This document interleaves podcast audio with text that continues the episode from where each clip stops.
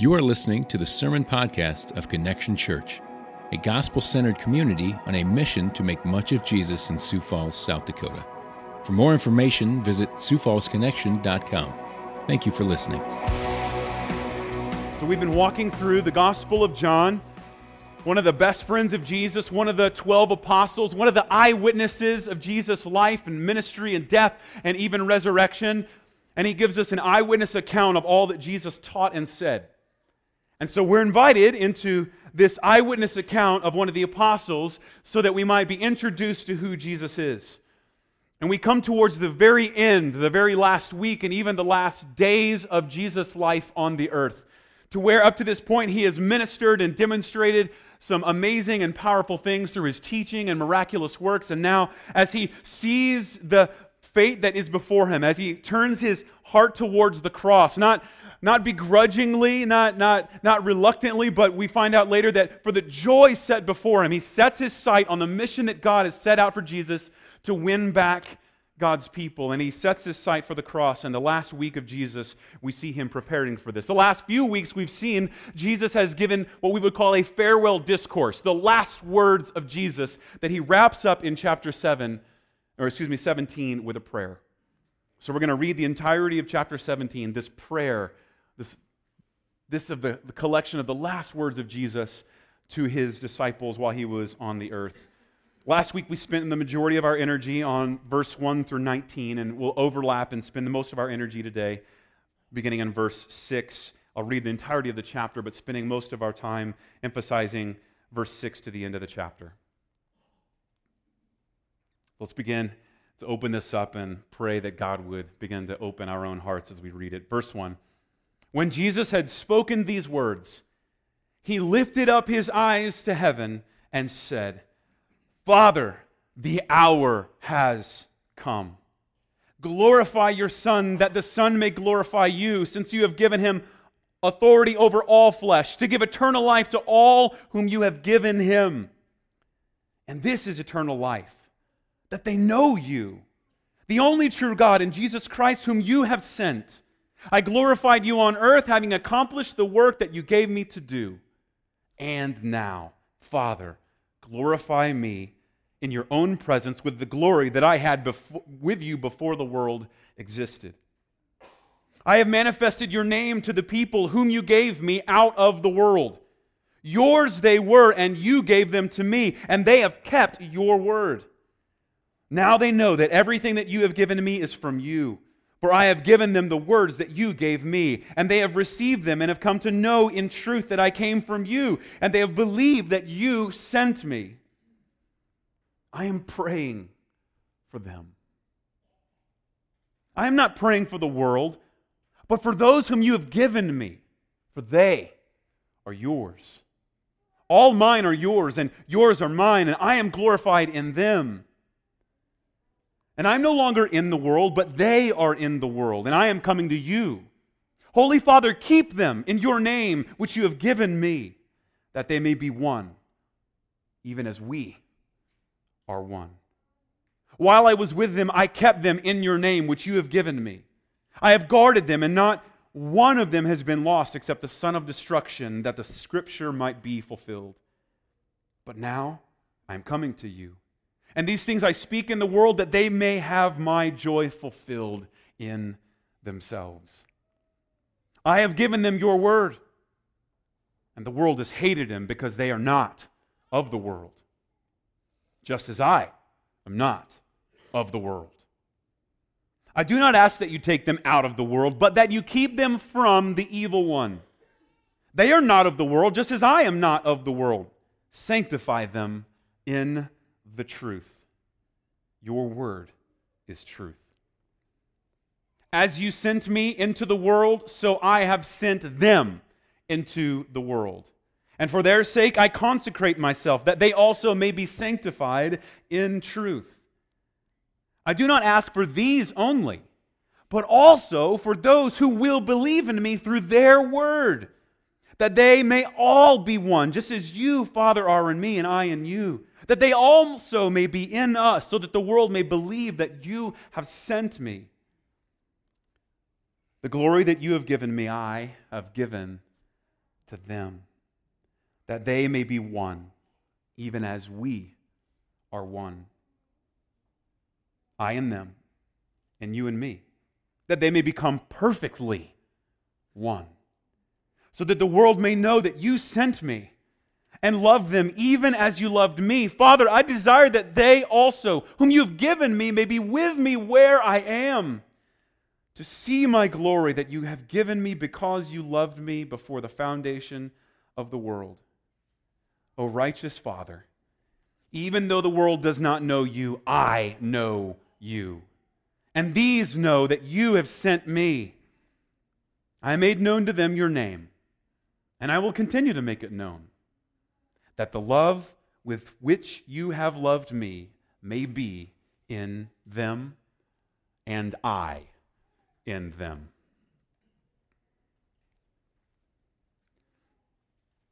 In this unique passage in the entirety of the Bible, we get to eavesdrop on Jesus. We get to eavesdrop on Jesus speaking to his heavenly Father. We get to listen in. And John, one of the eyewitnesses and best friends of Jesus, gets a chance to invite us into listening into his prayer. Now, I have to begin with a word of terror, let's say. You see, you know what a person believes and who they really are when you listen in on their conversations. But this is a terrifying thing. You know what a person believes when you listen in on their prayers. You know what they really believe about God. You know they really how they see who God is and what they believe about who God is and who they are. Now I know I say it's terrifying because some of you right now I know someone's going to ask you to pray out loud in front of other people this week, and what I just said made it ten times more terrifying, didn't it? They're gonna oh they're gonna know. But I want you to see Jesus models something for us. He goes first for us. He lets us in on how we ought to rightly see the Father and how we ought to rightly engage with our Heavenly Father, how we ought to know God and come to God. So I want to encourage you, maybe a word of challenge and terror, and hopefully love at the same time, that, that we begin to know what Jesus really believes about who the Father is. And he gives us an insight, a window into the character of God that otherwise we would not have seen. So, as we walk through this, we see something amazing. Jesus intercedes for us in order to show and share with us the glory of God through separateness from the world. Now, we dug through this last week. Uh, there are certain ways in which we are separate from the world, but, but mostly the language that's repeated over and over and over again in this particular prayer is first the language of glory right? The language of glorify me. I had this glory. It's a glory that I used to have. Now I'm giving it to them. And that word glory and glorify is over and over and over again. So ultimately, the, the goal of his prayer is for the glory of God through the Son and the invitation for his people to experience and share in and see all of that glory. That's the goal. As we saw last week, Jesus models in praying for himself and for his own glory, and we are to do the same. That ultimately the prayers we are to seek out, to, to look to, to the Father to answer, we saw in the last several chapters, Jesus repeated over and over and over again ask what you wish, ask what you wish, but ask it in my name. And so we come to the Father and say, God, do something that will glorify you, that will make much of you. But you see, that word glory isn't a word we use regularly. There's a distinct kind of glory here that Jesus has that he's, he's inviting us into. It's a distinctness from the world. And the Gospels are even distinct from the rest of the Bible in this, right? Genesis ends with Joseph's death. Deuteronomy ends with the death of Moses. The book of Joshua ends with the death of Joshua. And at this point, as Jesus bids farewell, we're meant to be preparing for the similar kind of ending, the exact same thing. But the Gospels don't end there, they end with resurrection. Do you see the, the glory that Jesus receives is not like any other glory. It is distinct from any other fame, any other fortune, any other honor, any other recognition. And that changes everything. And the word that the Bible uses over and over and over again to describe the character of God and even the character and nature, of Jesus and his mission. You hear it over and over again in this one? Holy. Holy. No other word is used more than the word holy to describe God in the entirety of the Bible. And now that's a word that simply means set apart. It's something different. It's nothing like anything else. It's distinct from. And so the language of that distinction is all throughout this passage. Did you catch that? It's, it's found in the language of the world's here, but they're here. The world's here, I'm here. Did you, you, you hear that separation? The distinction. Here's the world, here's, here's me and my people, and they're nothing like the world. And in the way that they are distinct from the world, the world can actually see the distinctiveness of the character and nature of the Father. But the other way that you see it, you actually heard the words holy.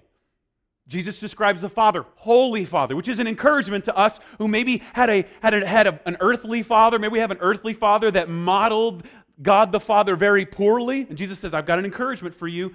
God is a father, but he's not like any father you've ever seen. This father's holy.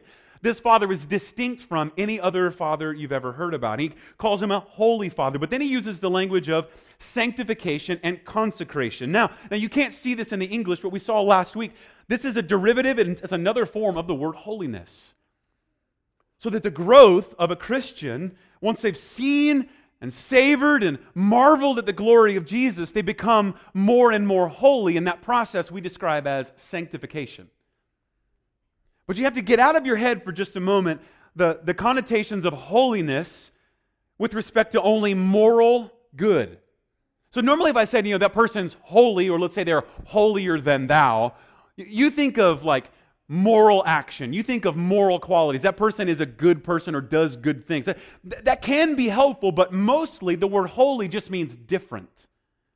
It means set apart. Did you see that? Jesus says, Look, I, I, I'm not the world. I'm not like the world. In fact, I'm on my way out of the world.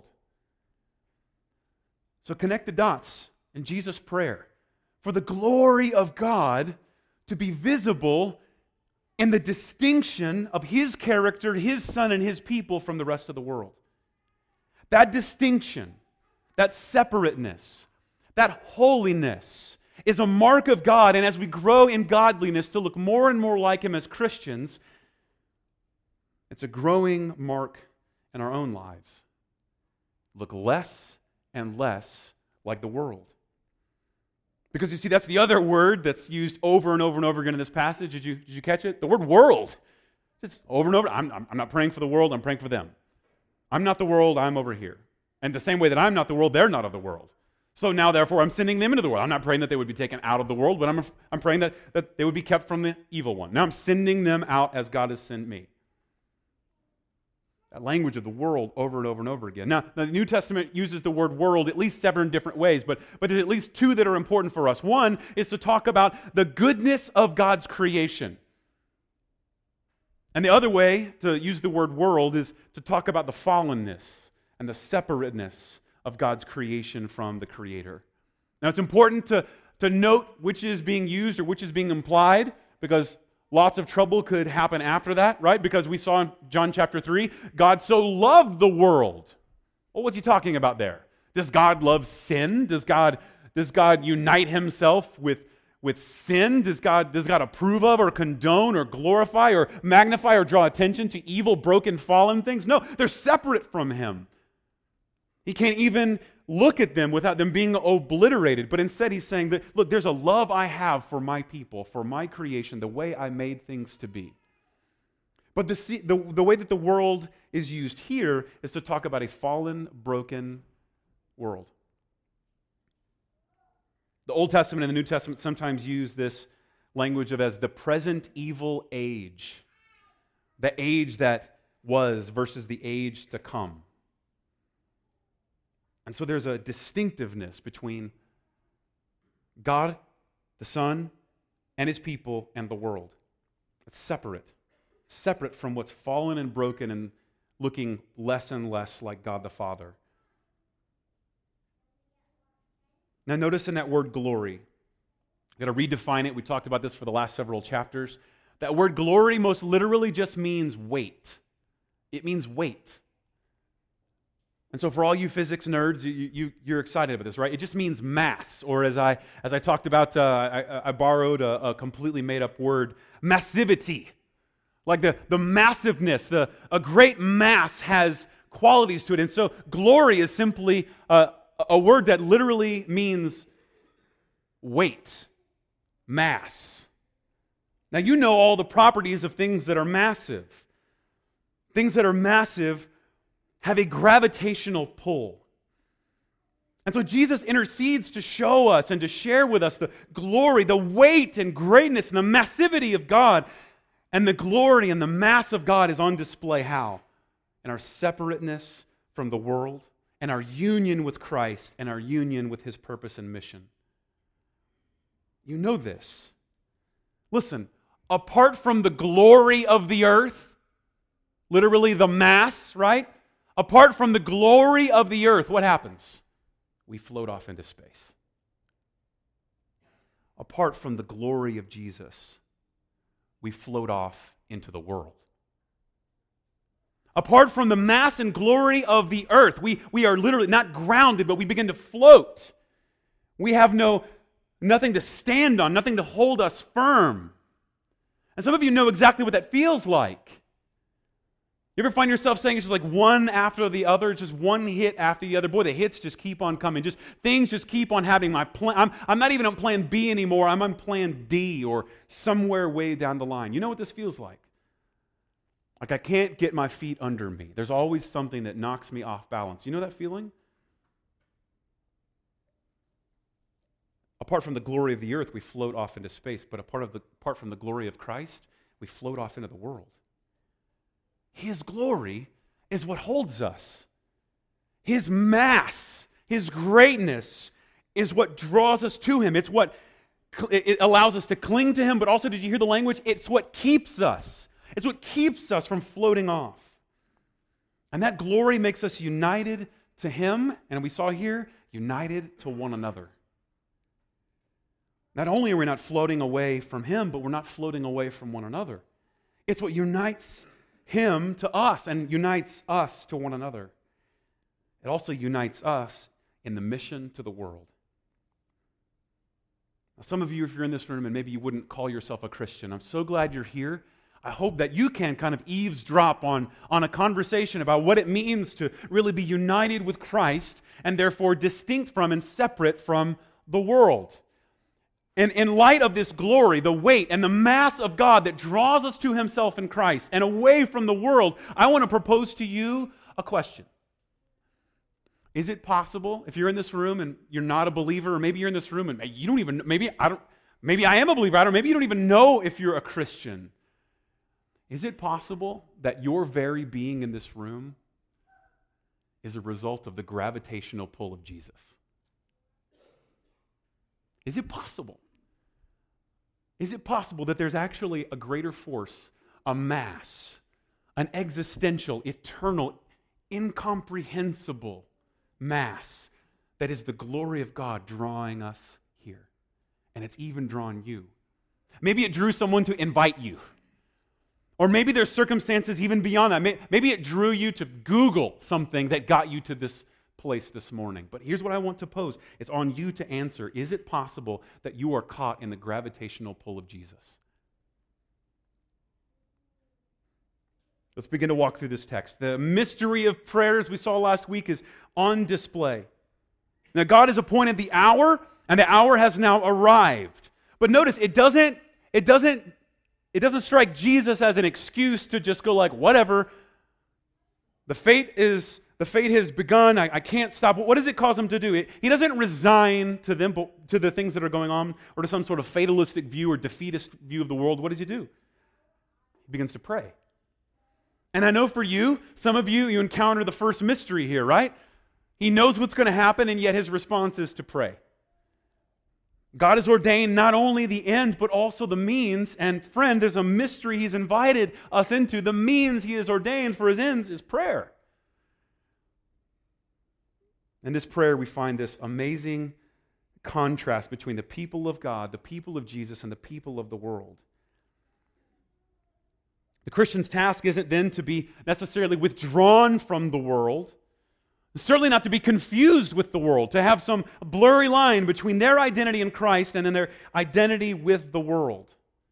That's why it's repeated over and over and over and over again, as if to say, like, so I think what you're trying to say, Jesus, is that we're not the world. Did I get that? Did I hear, did I hear you right, Jesus?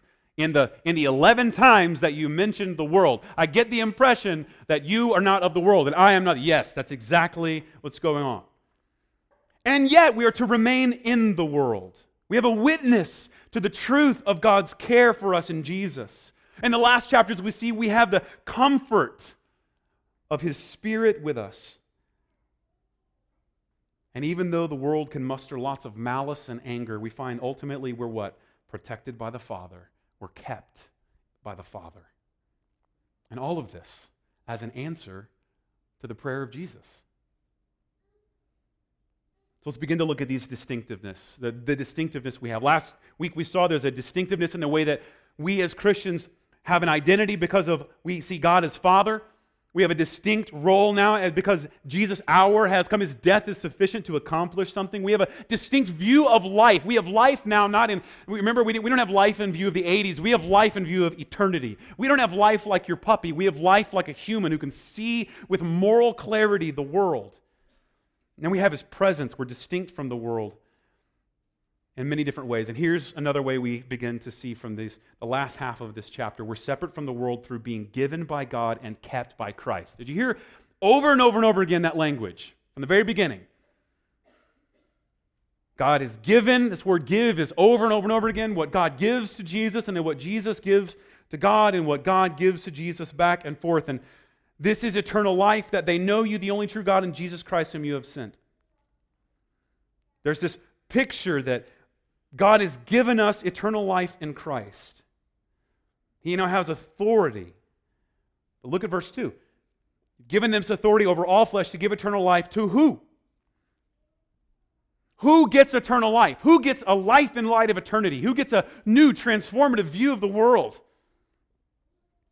all whom you have given him. Namely, all that God has given to Jesus, he keeps and holds. We're distinct from the world because we believe we have an identity that God has given us despite ourselves. Not based on any merit of our own, not based on anything we've accomplished. This is weird. This word give or gave shows up 17 times in this chapter alone. That's almost every single verse. And we are distinct from the world because we believe we have an identity given to us by God. And so this is amazing, right? What, what gives us a, a unity with Christ? What unites us with Christ? We believe God alone does that. He hands us over. The way we talked about this in the previous chapters, I know this will blow your mind, but it, this ought to kind of, if, if this doesn't give you joy and comfort, it ought to kind of make you angry. So just brace yourself. Because you might be here and asking, what do I need to do to become a Christian? Because after all, any other religion of the world, you can ask that question, right? What do I do to become a Buddhist? Well, you do these things. You pray this way, do these things, right? What do I do to become a Muslim? Well, they're the five pillars. Do these five things. What do I do to become these things? What do I do to become a Hindu? I, I, I, I do these things. And this is bizarre because if you're in this room and you're like, what do I do to become a Christian? This is really going to distinguish you from the rest of the world. You recognize that there's nothing that you can do to become a Christian. The most bizarre, otherworldly characteristic of a Christian is that they know they have no ability to make themselves a Christian. And that's why the language of John is so powerful, right? We're born again. Born again. Why? How much, how much help did you give your mom the first time you were born? Right? Are you going to be the person on Mother's Day calls her up and says, You're welcome? No. You were helpless. You were given life in a way that was beyond anything you could ever, ever earn or even ever like anything you could ever take credit for. So on Mother's Day, you do the good and right thing and you say, Thanks, Mom. And so the same thing is true here. When we're born again, we're given new life. The language in this prayer is that God has handed us over to Jesus to keep and to protect. Now, notice, like, For those of you whose eyes have been opened to the glory of Jesus and his grace towards you that you could never deserve, that fills you with great joy, doesn't it? You're like, oh. for a minute there, I thought this was up to me, and I thought I screwed it up again this week, right? And you hear that, and you're like, oh, that's so good. But for the rest of you who ultimately love yourself but might be looking for Jesus to baptize your own self sufficiency and your own achievement and identity and your own performance, this ought to hurt you. And I know you want me to stand here and say, go be a good Christian. Go be, go do, go achieve, go accomplish, go stop sinning, go do all those things. And yet we know that's slavery, don't we? If you think I'm wrong, just do me a favor stop sinning this week. Stop. No more sin. You realize you're captive to it.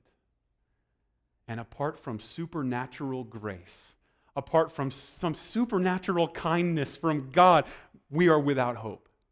Completely without hope. But thanks be to God, what does it say happens? God looks at those people not based on their own merit, but what does He do? He takes them and entrusts them to His Son. He says, Go, bear the curse for this one. He gives them out of the world. The Father plucks us out and gives us to Jesus. This ought to provoke you. Because if you don't have a really robust view of God the Father pulling you out of your own sin, plucking you out of your own of, of your own destiny, plucking you out of your own desire for destruction, then you'll side with the world when the time of pressure comes. How do I know this? Well, first of all, Jesus says it here, but I also know it from experience. And I also know what this feels like. Don't you feel this tension? Can't I be cool and be a Christian?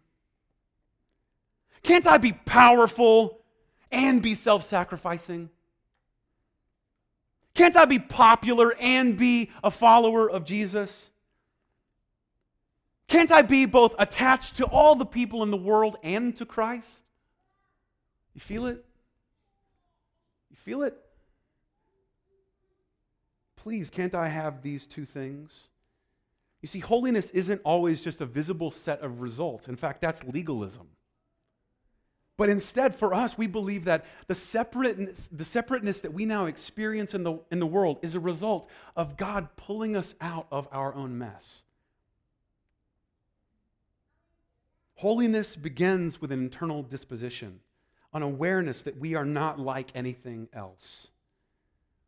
We are those who have been given by God to, to Christ and the ones that are kept by Christ. That's our hope. That's what makes us Christian. And I know, maybe some of you are like, well, that's an arrogant thing to say. I disagree. In fact, it's the most humble thing to say. To say that I am only a Christian, I'm only a Christian because God was merciful enough to send his son to save me, is to say something like, I'm not good enough to do this on my own. I don't have the merit. I don't have the ability. If, if God doesn't work in me and do something for me, I could never do it on my own. And that's why most people who don't see this, who haven't been radically uprooted by this, find themselves calling themselves Christians, but lost in one of two awful places despair, because they know they can't measure up, or the most popular one in America, Western Christianity, they just fake it. Become really good at lying. Become really good at like acting like a Christian, believing that acting somehow makes them a Christian. And they miss the good news. Jesus has acted on our behalf. Jesus has done all that was necessary. If we're just looking for a visible set of results, that's just a form of legalism. That is a, a desire to earn by our own ability what God alone can give. By work or by achievement, you somehow gain God's favor. Instead, we see holiness is a result of God's work towards us, pulling us out of our own sin. While we were dead in our trespasses, He resurrects us and hands us off to Jesus so that now we have a new life marked by Jesus. We have this deep and profound awareness that we are not once what we once were. And the result? a profound awareness of our own alienation with the world. There's something in us that knows we just don't belong here. And when we see things broken and busted, when we hear words like cancer, something in us goes like, that's not right. When we drive past a, a hospital specifically constructed for children, something in us goes, that's not, that's not right. That's not the way this is supposed to be. This can't be the way things were meant to be. And so there's inside of us a deep sense of alienation. We don't belong here. Now, notice that doesn't mean that we're different for the sake of being different. I have to speak this because that's kind of the new fad for the last about 30 years, I would say. Like to be rebellious is the new in vogue thing. You ever notice this?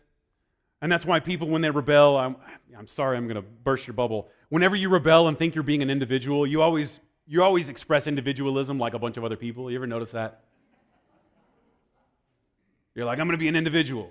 I'm going to go to that store and buy all this stuff that everyone else who wanted to be an individual bought their stuff from, right? Right. My favorite was like the I had some really close friends and kind of got felt the pull of this. Like I remember when I was uh, when I was what was cool when I was in middle school was the goth movement, right? Like dressing up in black trench coats and black and girls and dudes wearing black makeup. Again, and they were like, I don't care what anybody thinks. And it was like, except for the other people who dress like me. like, like, I'm going to rebel against the way we do things. Oh, but by the way, I'm just going to go do it in this group of other people who dress wearing black, right? And maybe it's stomped on your dreams. But there's something in you that desires to be a snowflake, that desires to be special, that desires something that's distinct. I'm unique. Now, notice, underneath that, we find out what it is. It's actually God, before the foundation of the world, marking you. You're an image bearer. It's just that we try to find worldly ways to apprehend a kind of individuality that God freely gives us in Christ. And so, the best we can muster is to be an individual just like everybody else. So, don't miss. This is this is a radical distinction from the world. When you start to wrap your mind around this separateness that God grants us in Christ, it does something amazing. Now, now this separateness gives us a sense, gives us a sense of identity. Now, the other word that's over and over, used over and over and over again is the word word, but it's also used synonymous with truth. Did you catch at the very end? Your word is truth, namely what God reveals to us about himself, what God speaks what God says is what's true, it's what gives us identity, and therefore it gives us unity. The separateness that we experience in the world is a radical understanding of an unchangeable, irreducible truth. And that truth, Jesus says, is Himself, His person, His work, His accomplishment, is what He said earlier the way, the truth, and the life. That truth is not a mystery that we have to somehow like find or deduce. That truth is a person. What's true about the world? And Jesus says, I am. What's really true? What's really true that God would look at you and me and send his only son to take our place? That's what's true. That's what's real. That's the irreducible truth that animates everything. And that's what unites us.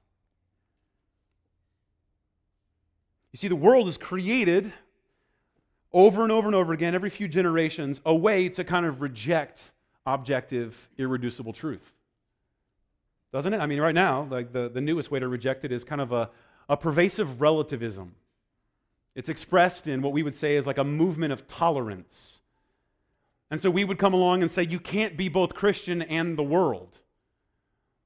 And a, and a relativistic view of the world would come along and say, you can't tell me what I can and can't be. You can't, you can't like, you can't press your view of the world onto me, which is ironic. It's self defeating. It sounds like you're pressing your view of the world on me when you say that. I could be wrong. And so, like, the thing that flows out of this, the truth that unites us, is it animates us and it propels us. Because the next thing we're separate in as a result of that is that now we are separate from the world in our purpose and our mission. A couple things going on here.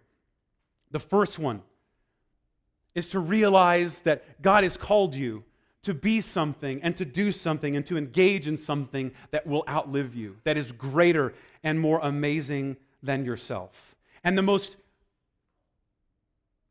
the most eternally valuable gift we find here is that you get to realize you are now sent like Christ. You have a purpose. Look, I know so many of you, you have come into this room and you're beginning to wonder is there any point to this? Why am I here? Why have all these things happened? And maybe some of you, you like you've come and you, and you, you just want to be validated, and so you're you're you're trying to stack up degrees, accomplishments, relationships, friendships,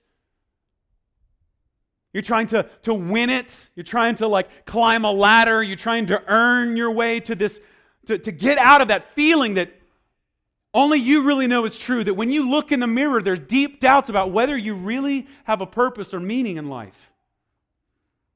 And sometimes you can kind of deaden that fear, can't you? On a good day when you're winning, when you feel like you're really conquering in relationships and people, you can distract yourself. But you know that fear. That fear inside of each and every one of you. You're nobody. Did you hear the good news? In the same way that Jesus was not a nobody, but God has sent him for a purpose, now, just as Jesus, so too you and I. We're on a mission. We have a purpose. This is not for nothing. It's not an accident. I know it seems like it. But that's the word and the voice of the enemy to tell you that you're worthless and meaningless. And friend, it's you're not. There's a meaning, there's a purpose. You're here for a purpose. Think about it this way. Because some of you in this room, you were born here, and some of you, you moved here. And I, I, what if I told you you weren't actually born here, but that you were sent here? What if I told you you didn't move to Sioux Falls? You were sent to Sioux Falls. What if I told you you didn't drive here, you were sent here? You get it? That might mess you up, right? That might make you distinct from everyone else who was driving somewhere this morning, right? I'm on a mission. I've got a place to be. God sent me to this place. You see, when you have those kinds of views, you, you realize that even though you're distinct from the world, you're sent to it. You have a purpose. Look, the, the, the purpose, this, this blew my mind. I, I had missed this. But let's read 17, 18, and 19 together. So sanctify them in the truth, right? The truth is objective, timeless truth in Jesus, right? Sanctify them. Remember, that's a version of the word holy. So make set apart, right? The truth of truth of Jesus is going to make us look less and less like the world and look more and more like Jesus. So sanctify them. He's saying, make them holy. It's your word and your truth that will do this. But then he says, in verse 19, the same kind of thing. For this for their sake I consecrate myself, that is, I set myself apart, so that they might be sanctified or set, set apart in truth. And notice what was sandwiched in verse 17 and 19, which are about our holiness and our growing and our distinctiveness. Did you catch it? Our purpose.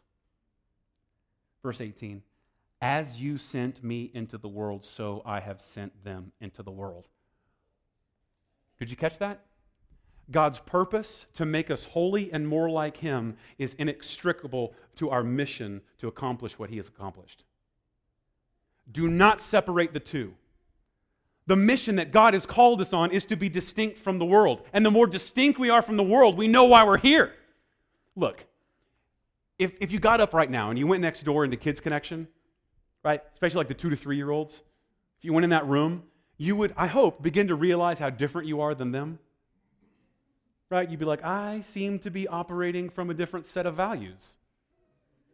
Right? I seem, I seem to understand things a little differently, right? And notice, the more and more you realized how different you were from the two to three year olds, the more you would realize how important it is for you to be there. The more you would understand how unlike the two and three year olds you are, the more you know your purpose for the two and three year olds. You get it? Whereas if you came into the room of two or three year olds and you were like, I'm just going to blend in, I'm, I'm going to adopt their values, I mean, like, it'd be weird. It would be weird. It'd be problematic. But the more unlike those children you realize that you are, the more you realize your purpose for children, don't you? Like these kids, man, this, I mean, it's simple things.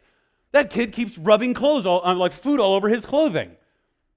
And some of you are like, me too. That's, but maybe it's a bad example. But like, but you would say, I know how to help him now. I know how to help him. I know how I can serve him. I know what that child needs. You get it? This child's hitting people. I, I, now know how to help them. The more distinct you are from them, the, know, the more you know your purpose. Did you catch that here? The more set apart from the world that you are, the more you realize how much the world needs you. The more unlike the world that you are, the more you realize what God is doing with you. Could it be that your feelings of aimlessness and purposelessness are in the fact that you want to be loved and accepted by the world more than you experience the acceptance of Christ? You can't go to the room full of two and three year olds and change them from the inside. You can't become one of them and then lead them out. You're no good to us. But in a room like that, the more separate you are, better you are the greater purpose, the higher calling you begin to experience. Did you catch that here?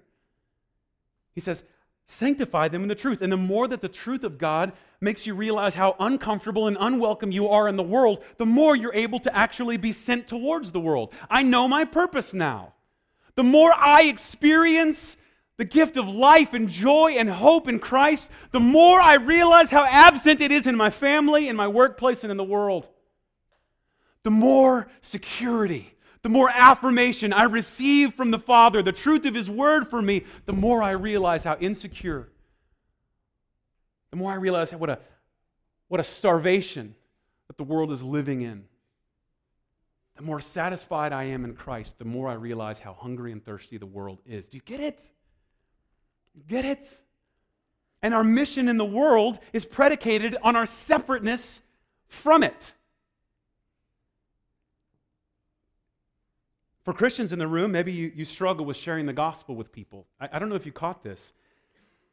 Your fear of sharing the gospel with people is because you love them more than you love Jesus. The glory, the weight, the gravity of Jesus is smaller than the gravity and the weight of the approval of people. And the effectiveness and speaking the gospel and drawing people towards Jesus is actually related to, directly sandwiched in, our ability to put to death our own sin. Is it, I'm, your inability to have an impact in the world may be directly related to your unwillingness to hate and kill your own sin. I want to be I want to make a big difference. I want to make an impact. I got an idea. Put to death your lust. Put to death sin of lust. Put to death your laziness, your gluttony. Put to death your idolatry of loving comfort and approval. Put those things to death, and then you will begin to experience an amazing thing. Look, this is what we know. If you live for yourself and for your own pleasure and your own comforts, you'll shrivel. You'll shrivel and die. This is so weird. If you live just to be content and whole and happy, you will never be whole or happy. The worst way to get contentment and wholeness is to strive for it. The only way to receive wholeness is to commit yourself to a higher cause. You want to experience contentment? Stop chasing contentment. Start chasing Jesus and realize the byproduct of the most glorious, most massive thing on the earth is your feet finally stand firm. Jesus is saying that the most important thing that he is doing is the most important thing that he's called us to do to make us holy, to stand apart from the world, and then begin to go to, move towards the world with its needs. And he says, even there, I, in fact, you can't even do this unless I make you holy. If I don't make you holy, this won't work making us holy, set apart, distinct from the world, is the essence of what Jesus was sent to do. The purpose of this dedication is that his followers would dedicate themselves to the same kingdom, same mission in the world. Now, this means for us one of the most dangerous things that a Christian can do is to let the world begin to think that they are actually Christians. That we're just the same. And it means that the most helpful thing that we can do is to help the world see that they're not Christians. Now, I know that's a weird thing. Um, I, I, come in, like, I thought you were just going to tell me everything was okay. And I'm like, well, in Jesus, everything is okay. But apart from Jesus, no, you're not. And here's the thing the worst thing that I could tell you, if you came into this room looking for me to affirm you or looking to like to, to pat your back on your achievements, on your holiness, your ability to dress up and act a certain way today, the worst things I could do for you is to go, yeah, you're fine, you're good. Keep doing what you're doing. And the best thing I could do is say, you missed it. You missed it. You've missed it. It's only God's grace that changes us. It's only His mercy that changes us. You can't win this. And one of the worst ways to get this is to try to win it. Right? We hold these truths to be self evident. Right? We have the right for what? Pursuit of life, liberty, and happiness. Just recognize that's the most anti gospel thing on earth. It's only when a person lays down his life, what happens, that he takes it up. If you try to get your life, you lose it. But if you let go of it, what does Jesus say? You'll find it. What about liberty? What did he say? They'll know what? The truth. And the truth is what will set them free. What about the pursuit of happiness, of joy? What does he say? Look, I will be the source of life, and it will be life to the full, to the maximum. Don't miss that. This will make us very distinct, won't it? Won't it? We're also separate from the world in this. We're a community united with Christ. I'll run through a couple of these last ones because they kind of speak for themselves. Notice in the other of the synoptic gospels, Jesus would not allow us to pray, My Father who art in heaven, right? We're only allowed to pray, Our Father. And notice what we get here. Our union with Christ works right alongside our union with one another for the church. And so when he begins to pray for those who might believe in the mission that he's called us to, to experience in the world, in verse 20 on, there's, there's a union, a oneness that he prays for. Now, here's what this means you can't experience the goodness of God's grace in the privacy of your own home. You can't. You can't like sit here for a while, kind of take some bits and pieces, and then run home with them and experience God's grace in its fullness. You can't. Did you miss that? Like, don't, please don't overlook this. The goodness and fullness of God's grace can only experience, be experienced when we look at God and say, Our Father. When the group of people look at Christ and we are united in his goodness. You can't, like, and, and this will push against your Western individualism, won't it? And yet we, we cling to something powerful here. He prays to make them one. There's a community, there's a plurality, the them and the they.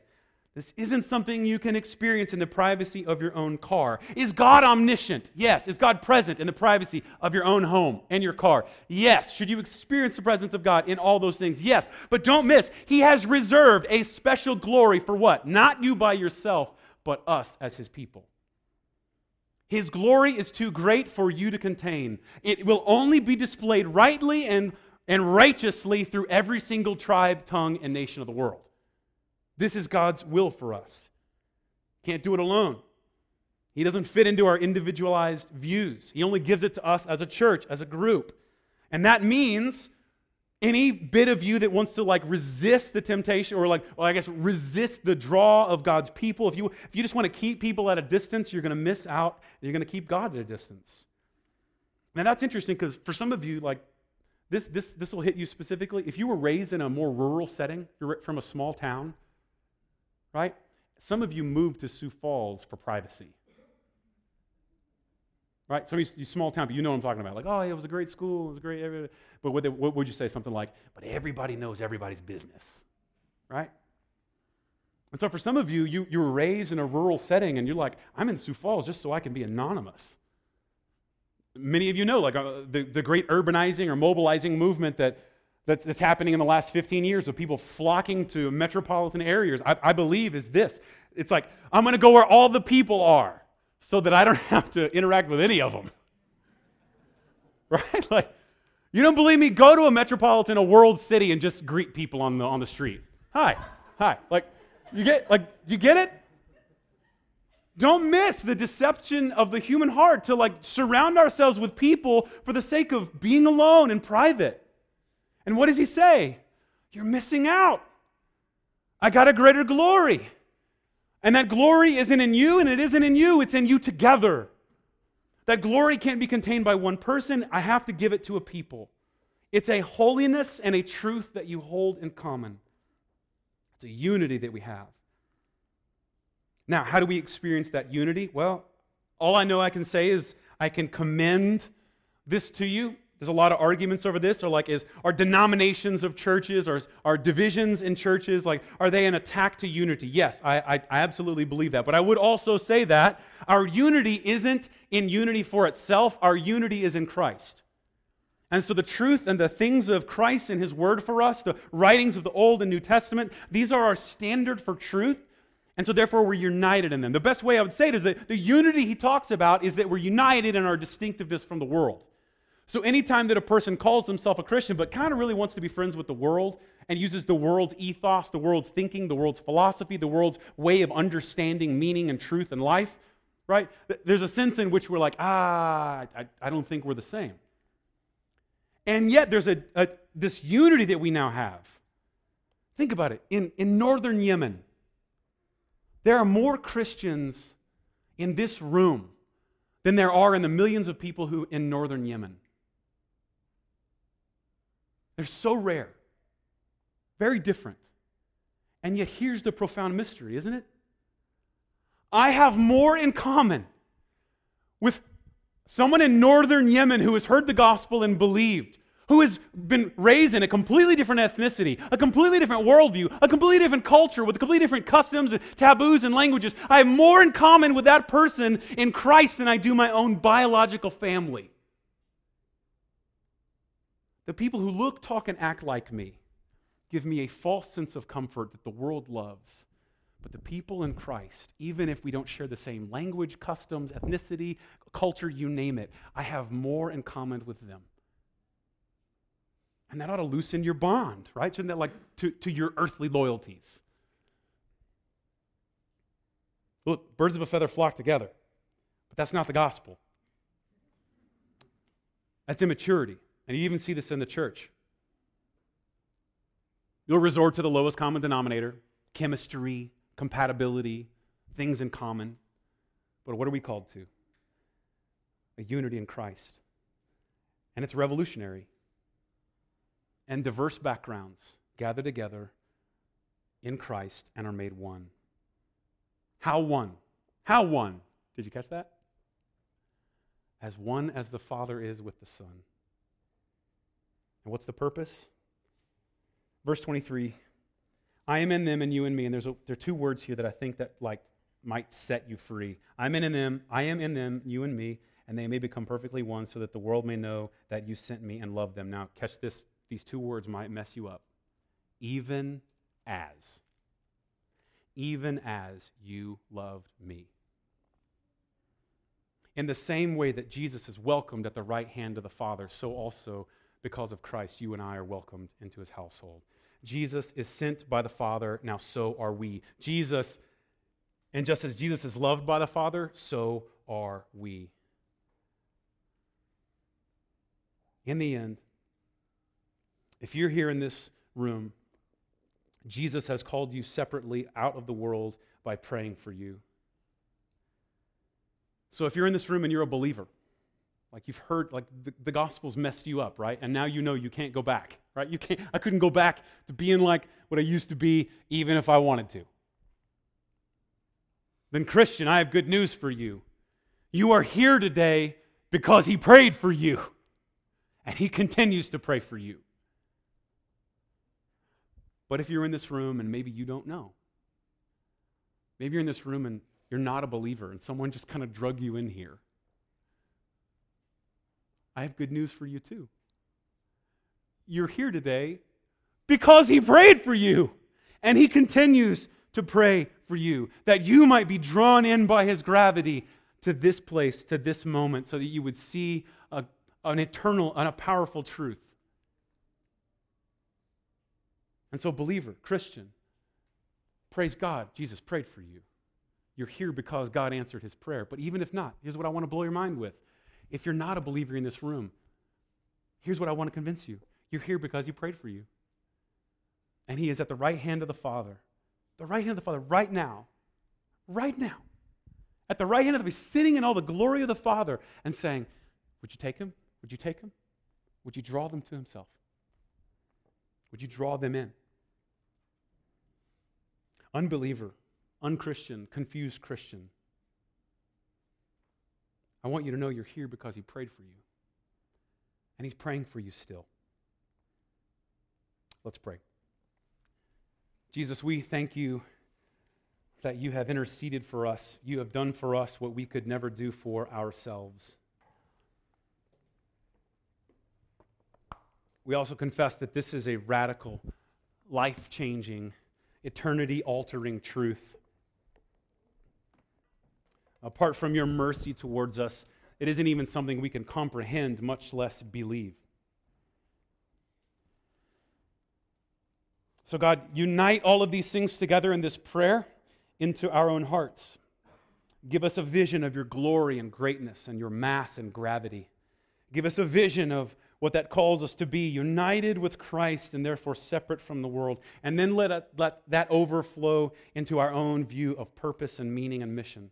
That we are now sent out. Now that we've been drawn in by the Father, we are now sent out like the Son. If there's some in this room where those, those things seem just too difficult to believe, would you even now begin to encourage them, uh, comfort them, let them know that the words that the enemy says to them, that they're meaningless and worthless and without value, are, are lies meant to keep them in the dark. Would you even now begin to open the eyes of faith in the people in this room that we would confess we can't come to you on our own merit, we can't draw to you on our own ability, we just don't have it. And replace in that a deep and profound confession of faith that though we were dead in our trespasses, un- unable to please you, that you have accepted us and invited us in, that we might receive and believe this good news. Might we repent of, that is, might we turn away from finding hope and comfort anywhere else, and might we turn towards you in faith to experience life and joy, hope and purpose forever and ever. In Jesus' name, amen.